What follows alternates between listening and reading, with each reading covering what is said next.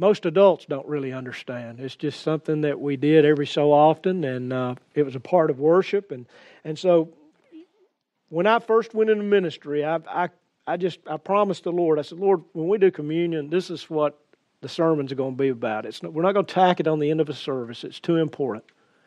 And it's going to, it's going to be the service. And so today, I, I've, I'm just going to talk a little bit. I'm going to probably teach a little bit. I may preach a little bit. I don't, I don't know what the difference is. Okay, you, you, you get to stand behind a pulpit, grab hold, and go. So, uh, what I'm calling this today is a look back to see the future.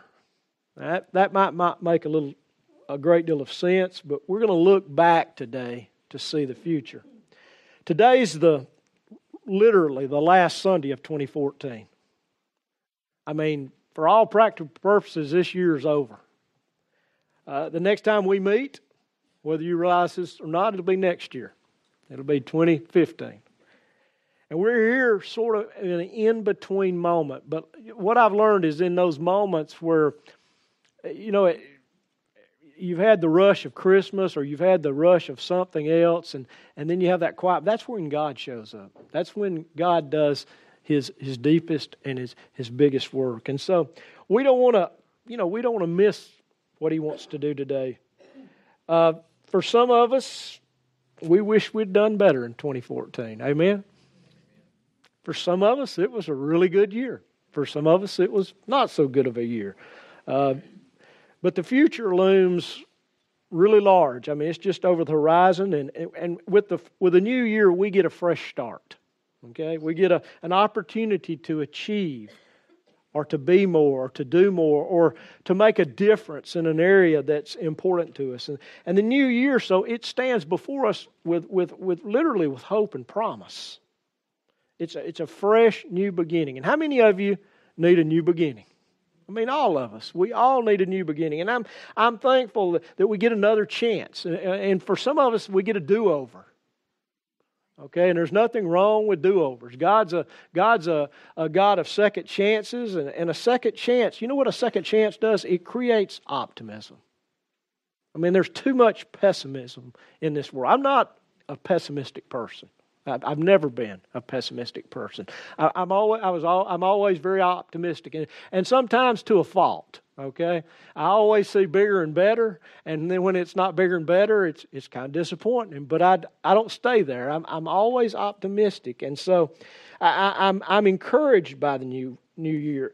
Optimism builds hope. Second chances build hope. You know that if you mess up and you get another chance, you can make a difference. You know, God never intended for us to live in the failures and in the tragedies and in the despair of our past. How many of you realize that? That was not what God created us for. He tells us, in fact, in Jeremiah 29, that, that He has a plan for us. He, and it's a plan with a hope and a future. I mean, God's got a plan for our future, and it's filled with hope. But to step into our future, we have to address our past and we have to deal with it. We can't run from it, we can't ignore it, or we, and we can't live in it. God created us to live in the present, looking forward to the future, not mired in the past, not locked in a prison of the past, watching reruns of, of, of what we've failed or, or our faults or, or what could have been or should have been or our shortcomings. God's given us a memory. And one of the reasons He gives us a memory is so that we won't duplicate the things we have done poorly again. One of Kathy's favorite lines, and y'all don't need to tell her I said this, okay? Nelson, you need to think.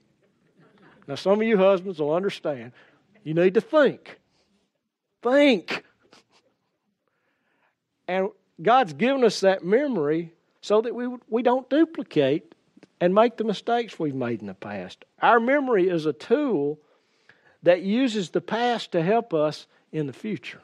That's one of the things that it does. Our memory is designed to help us look forward by looking back. In other words, when we remember things, it helps us when we get to those things again. or when we encounter something similar to that. Now, that sounds like a, a looking forward by looking back, sounds like a contradiction of terms, but it, it's really not. So, today, on this last Sunday in 2014, we're going to celebrate the Lord's Supper. And this meal is a memory tool. They celebrated this meal so that they could remember and so that they would never forget what Jesus had done. But it was designed by God to help us to see the future by looking back. And it's going to make what I'm saying is going to make a little bit more sense in just a, in a minute. It's not just a celebration of a memorial. It's it's not something that we look back at and remember what Jesus did. It, it's also a meal that's supposed to create anticipation and it's supposed to create hope in us of what he's going to do.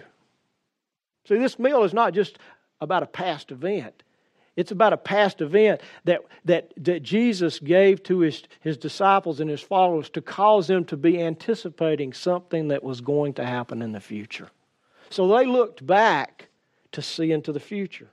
This meal is not just about the death of Jesus, though it is about the sacrifice of his body and his blood for our sins. And, and when, we, when we take of the cup and we eat of the bread, we remember his body that was broken and remember his blood that was shed. But this meal is also a reminder of no matter how tough things get, no matter how dark the night, the dark night of the soul is, no matter what, how dire circumstances we find her in, ourselves in, or seemingly hopeless we are at a moment, that Jesus is coming back, that He will return. He's not finished with us, folks. He's not finished with you and me. When He died on the cross, that wasn't the end of what He planned to do, that was the beginning. Okay? There's so much more. We may have a past, and all of us do, but because of the sacrifice that He paid on the cross, we also have a future. And so today we're going to look forward to Christ's return by looking back a little bit at His death on the cross. Like I mentioned, this, this meal is a memory device to encourage, it's not to discourage, okay? If you're here and you've seen this and you're, you're already kind of, you know, scooching down in your seat, afraid that in a moment the, the pastor, he's going to beat on you with condemnation and tell you to look inward and, and, and I, you know, that's important, but I'm not going to beat on you. It was never designed, this meal was never designed to be a meal of condemnation. So it, it's to encourage, not to discourage. It's to, to foster hope, not to, to leave us in despair. It's, it's to build anticipation rather than dread. Okay? It's to nurture faith, not fear. So don't allow the devil to bring any condemnation or shame or fear on you this morning. We look back to see the future. So today we celebrate. This is a celebration meal. Now I know I grew up and it was really quiet when we did communion and everybody was somber and and, I rem- I know. I celebrate that way. I got thumped if I moved during the time when I was at home as a little boy. I don't know if, what your mom and daddy did. I know some of them twisted under the arm and put the you know the cow eating corn move on your knee. My daddy thumped, okay, and he could raise a knot. Okay? But but it is a very important thing, but it's a celebration. You know, it's quiet in the funeral home. But that's because everybody's dead there. All right. We're not dead. This is a celebration. Uh, dare I say, this is a party. Okay? It's a celebration. And so it's, it's, it's given to us so that we can celebrate, even though we may have a ton of failures in our life. We may have all kinds of things that have gone wrong. In fact, nothing may be going right at the moment. But listen to me. Praise God. Hebrews 9:28 says this. It's very clear. It says, "So Christ also having been offered once to bear the sin of many, shall appear a second time for salvation without reference to sin. Now, we read this, I'm going to finish it in just a minute, but we read this, and the only thing we tack on salvation is redemption of sin. When Jesus comes back to complete what he began at the cross, it'll have nothing to do with sin, it'll have to do with deliverance and complete healing. You know, I, I, I've heard that we were saved from the penalty of sin, we're being saved from the power of sin. And at some point, we will be saved from the presence of sin. We'll no longer, where we'll be, will there will be no sin.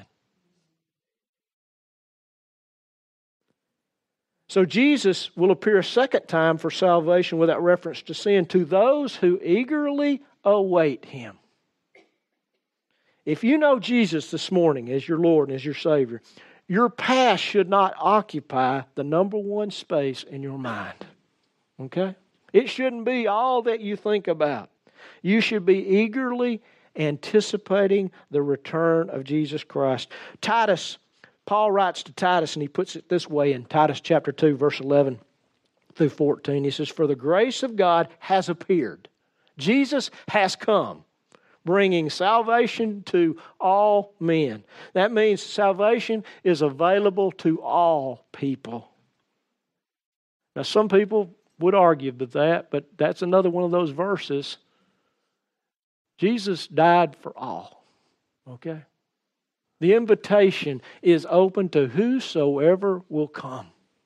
Jesus, for the grace of God, Jesus has appeared bringing salvation to all men, instructing us to deny ungodliness and worldly desires and to live sensibly and righteously and godly in this present age, looking for the blessed hope and appearing of the glory of our great God and Savior, Christ Jesus, who gave himself for us that he might redeem us from every lawless deed and purify for himself a people for his own possessions, zealous for good deeds. Jesus died for us to purify us, and he purified us so he could come back and get us.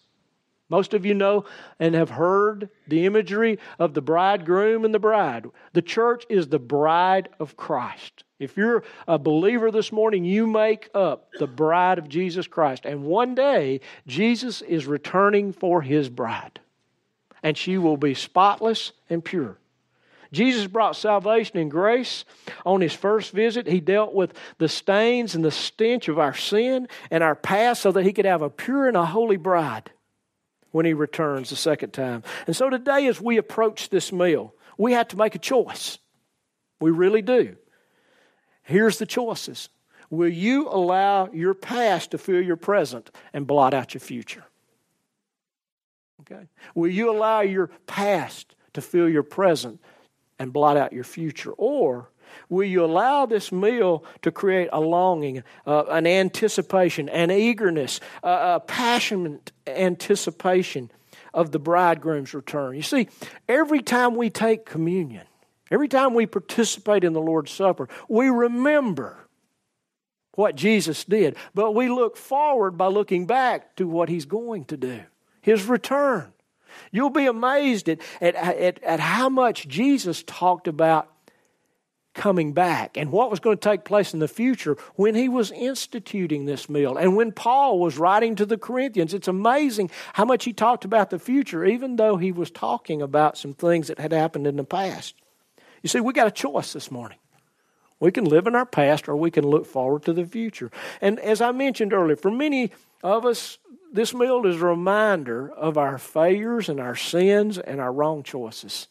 Because there's, there's that moment in, in the meal where, where the instruction is always given to examine yourself. That's healthy, okay? That's not to condemn. That's just for you to get along with God and say, God, I got some stuff here I need to get rid of before I participate. It, it wasn't meant to condemn, but folks, in the history of the church, it's been a hammer, okay? It really has. It's been a hammer used by, by misguided pastors and shepherds through the centuries to pound their sheep into submission. It, it's been used to make them easier to control. It, it's, it, it's been with the, the, the, the meal has been withheld, or it's, it's been used as a reward, and sometimes it's been abused, okay?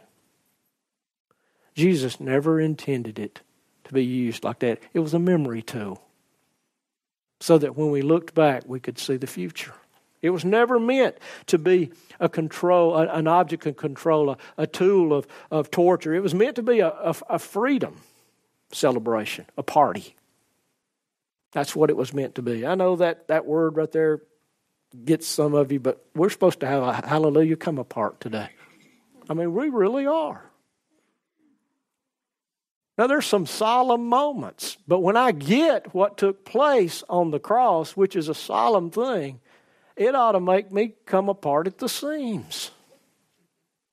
You say, well, Nelson, you're out of your mind. Well, I, let me, let, uh, maybe songs help us, okay? I, they do to me. Songs communicate. And, and, and you, Kathy and I were talking about last night.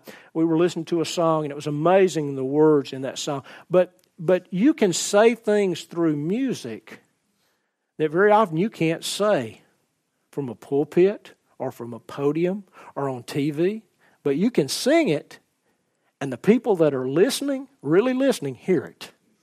And it speaks to their heart. And the people that are not listening, it blows over their head. Well, there's, a, there's an old hymn that, uh, that I love. I've always loved it. You hear it very often at funerals, but folks, listen to me. It ain't a funeral song. Okay, they sang it at my daddy's funeral, and for two or three years after that, I didn't want to sing it. I, I didn't even want to hear it because it reminded. me, But it's not a funeral song. So when I die, okay, y'all don't sing this song at my funeral. All right, please, because it's not a funeral song. And I'm not going to do the I'm not going to do the words to the first verse, but but there's a there's there's three verses I want to touch on, and it's it's every time I hear it, I, I just one of these verses I'd never heard before. It, it's oh sin, my sin, oh the bliss of this glorious thought. My sin, not in part but the whole, is nailed to the cross, and I bear it no more. Praise the Lord, praise the Lord, O my soul. But Lord, tis for thee, for thy coming we wait. The sky, not the grave, is our goal. Listen to me. The sky, not the grave, is our goal. O trump of the angel, O voice of the Lord, blessed hope, blessed rest of my soul. Now, y'all know this fourth verse, okay? Because we always sing it. So we're going to sing it together, okay? And Lord, haste the day when the faith shall be sight, the clouds be rolled back as a scroll, the trump shall resound, and the Lord shall descend.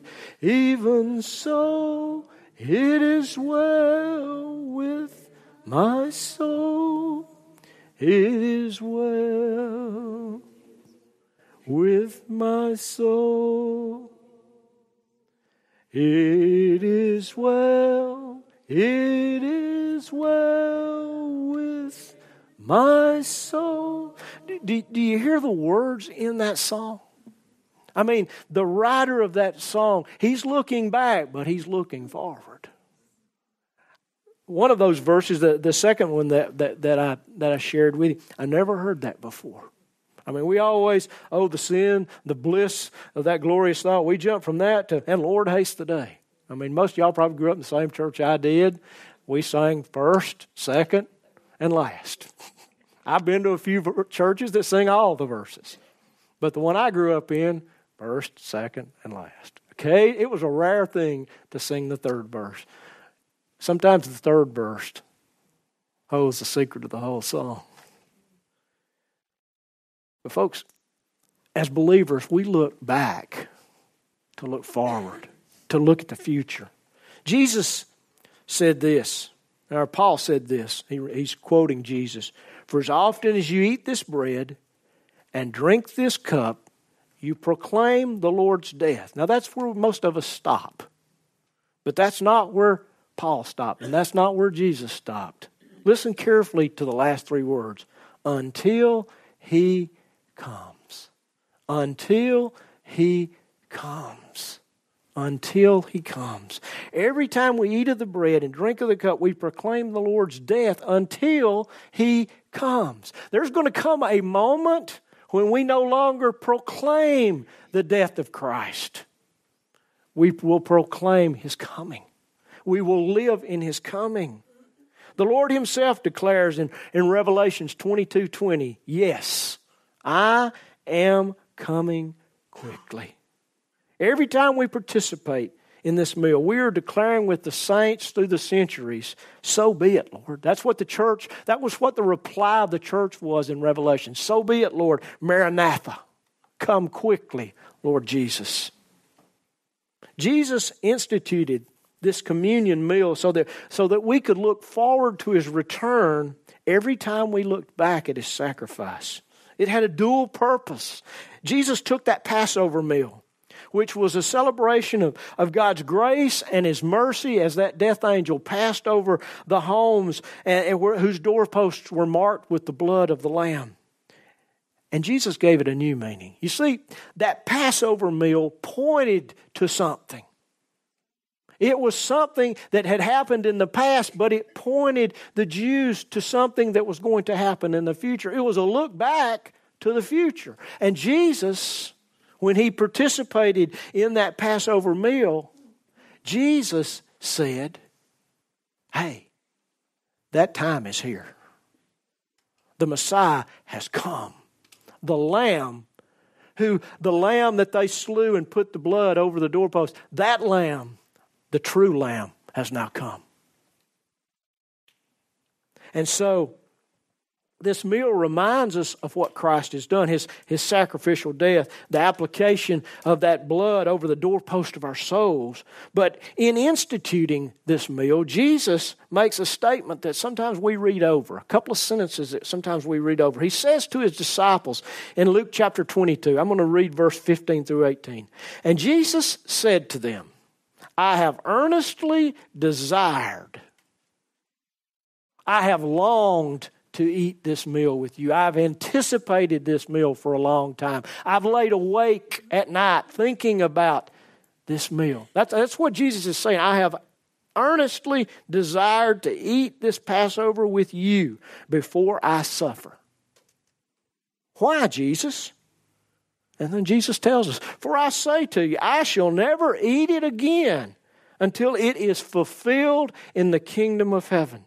And when he had taken the cup, and he gave thanks. He said, Take this and share it among yourselves. For I say to you, I will not drink the fruit of the vine from now on until the kingdom of God has come. Jesus says, You know what? This is it for me. The last time that I participate in this until the kingdom of God comes, until we sit at the table in the Father's house.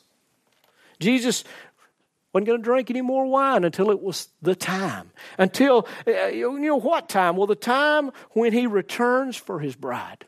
That's what he's talking about. When he comes again to get his church, to get every born again believer, then we're going to go into what Scripture calls the marriage supper of the Lamb. It's going to be a party. And sometime during that party, Christ is going to stand up and he's going to raise the glass. And for the first time in at least 2,000 years, that wine's going to touch his lips. Not just his lips, it's going to touch our lips. It's the wine of eternal life, new life, a new kind of life. And we're going to celebrate. And so the cup we drink from today looks back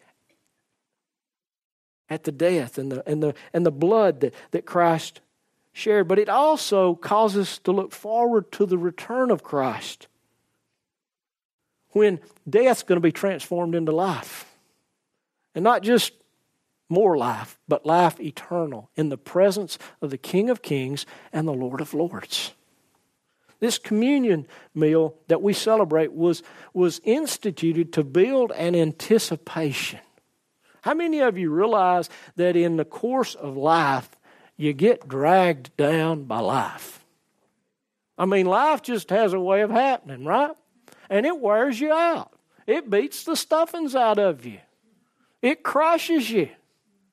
You see, Jesus knew that because he lived life. He knew what it was like to be tired and thirsty and hungry and, and, and made fun of. And he knew what it was like to go through hard times. And he knew that good times don't last forever, that if there's a mountaintop, guess what? There's a valley. He knew all of that. And so that's why he gave us this meal, because in the middle of life, we get a little reminder that this is not what it's always going to be. Just hang on. Just hold on. Do what I've told you to do. It's going to get better. And not just a little better, but beyond belief better. Jesus is going to return, and things that are wrong will be made right. Okay? And besides that, we won't even care because He will have taken us out of the presence of sin and put us into the presence of sinless perfection. We'll be in His presence. And Scripture tells us that when we see Him, we will be like Him, for we will see Him as He is.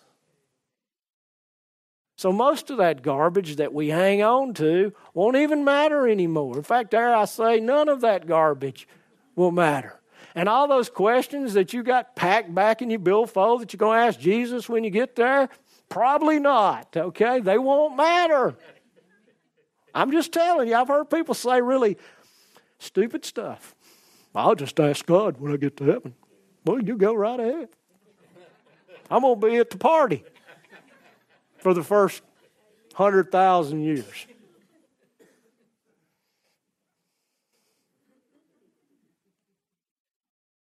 Folks, this meal was meant to create anticipation. It was meant to be an encouragement. It was meant to create a longing in us.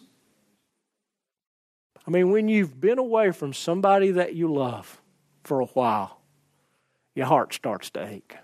That's what this meal is supposed to do, is to make your heart ache just a little bit for Jesus and for his return. Yes, it reminds us of the horrendous nature of sin, and it's supposed to. And it reminds us of the cost, and it's supposed to.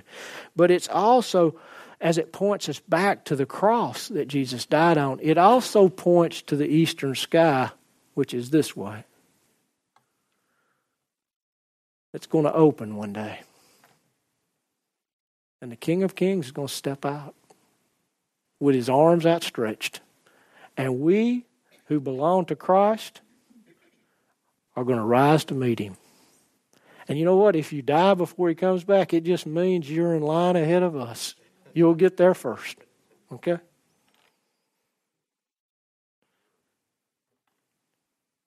For the Lord himself will descend from heaven with a shout. With the cry of command. That's what the shout is with the voice of an archangel, and with the trumpet of God. And the dead in Christ shall rise first. Then we who are alive shall be caught up together with them in the clouds to meet the Lord in the air, and thus we shall always be with the Lord. 1 Corinthians 4 16 and 17. This morning we look backward so that we can see the future. We partake of the bread and the, and, and, and the juice that represent the flesh and the blood of Jesus. But we don't do it to celebrate just his death, okay? We do it to celebrate his return. He died, but he ain't dead no more, okay? He's alive. That's the message of the empty tomb. He's alive. And he's coming back. We celebrate his death, but we anxiously and expectantly long for his return. And his return, folks, is imminent. Okay? And what does that word mean? It means it could happen at any moment. It's not Jesus will come, it's Jesus is coming. That's the way the early church lived. Jesus is coming. It could be at any moment. I'm not one of those that believes that certain things have to happen. Look, everything's happened as far as I can tell. I believe in his imminent return. It could happen at any moment. Jesus said this on the night before he was arrested in John chapter 14. He said, Let your hearts not be troubled. You believe in God. I mean, that's the way he would say, You believe in God, don't you? Then believe in me. And in my Father's house are many dwelling places, or, or if the King James translate, many mansions. If it were not so, listen to me, if it were not so, I would have told you For I go to prepare a place for you. And if I go and prepare a place for you, I will come again. Let me read that again. I will come again. And I will receive you to myself, that where I am, there you may be also. You know what Jesus was doing? He was encouraging his disciples that what you're going to see tomorrow is not it. And what you're going to experience in three days is not it. And when you see me go up into heaven, that's not it. That's just a prelude to when I come back. I love what the angels told them as they stood there gawking, and that's what they were doing on the Mount of Olives. Their, their mouths were, were, were open and they were staring. The angel said, This same Jesus that you see ascending into heaven will come back in like manner, which means a bodily resurrection. He will come back in a bodily return. It won't be, He won't send angels for us. He's coming back Himself. And so as we participate in this meal, we look back at what he did so that we can see what he's going to do. That's what it reminds us of. It's not just death. It's not just, it's not just about sin. It's about his return for those that he died for, for us. Folks, this is a celebration. If you're here this morning and you know Jesus, this meal's for you. See, this is not Eagle's Wings table. This is not my table. This is the Lord's table. And the Lord invites anyone who knows Him as Savior and Lord to participate in this. Because that's the only way the meal has meaning. Does He tell us to examine ourselves? Yes, He does. Look at yourselves. But that looking inward is more than just its sin. Okay? It's more than sin because for some reason we get some spiritual idea that it's, it's, that's all it's about is redemption, but it's not. You see, Jesus didn't just shed his blood to pay for our sins, his body was broken to bring us healing, to bring us deliverance. See, salvation is full. You may be here this morning and you, you may be struggling with, with issues and you need deliverance. Okay? It may not be a sin issue, it just may be an internal issue that's never been dealt with. You may be here this morning and you're struggling with sickness. Look inward and say, Lord, I give you this sickness.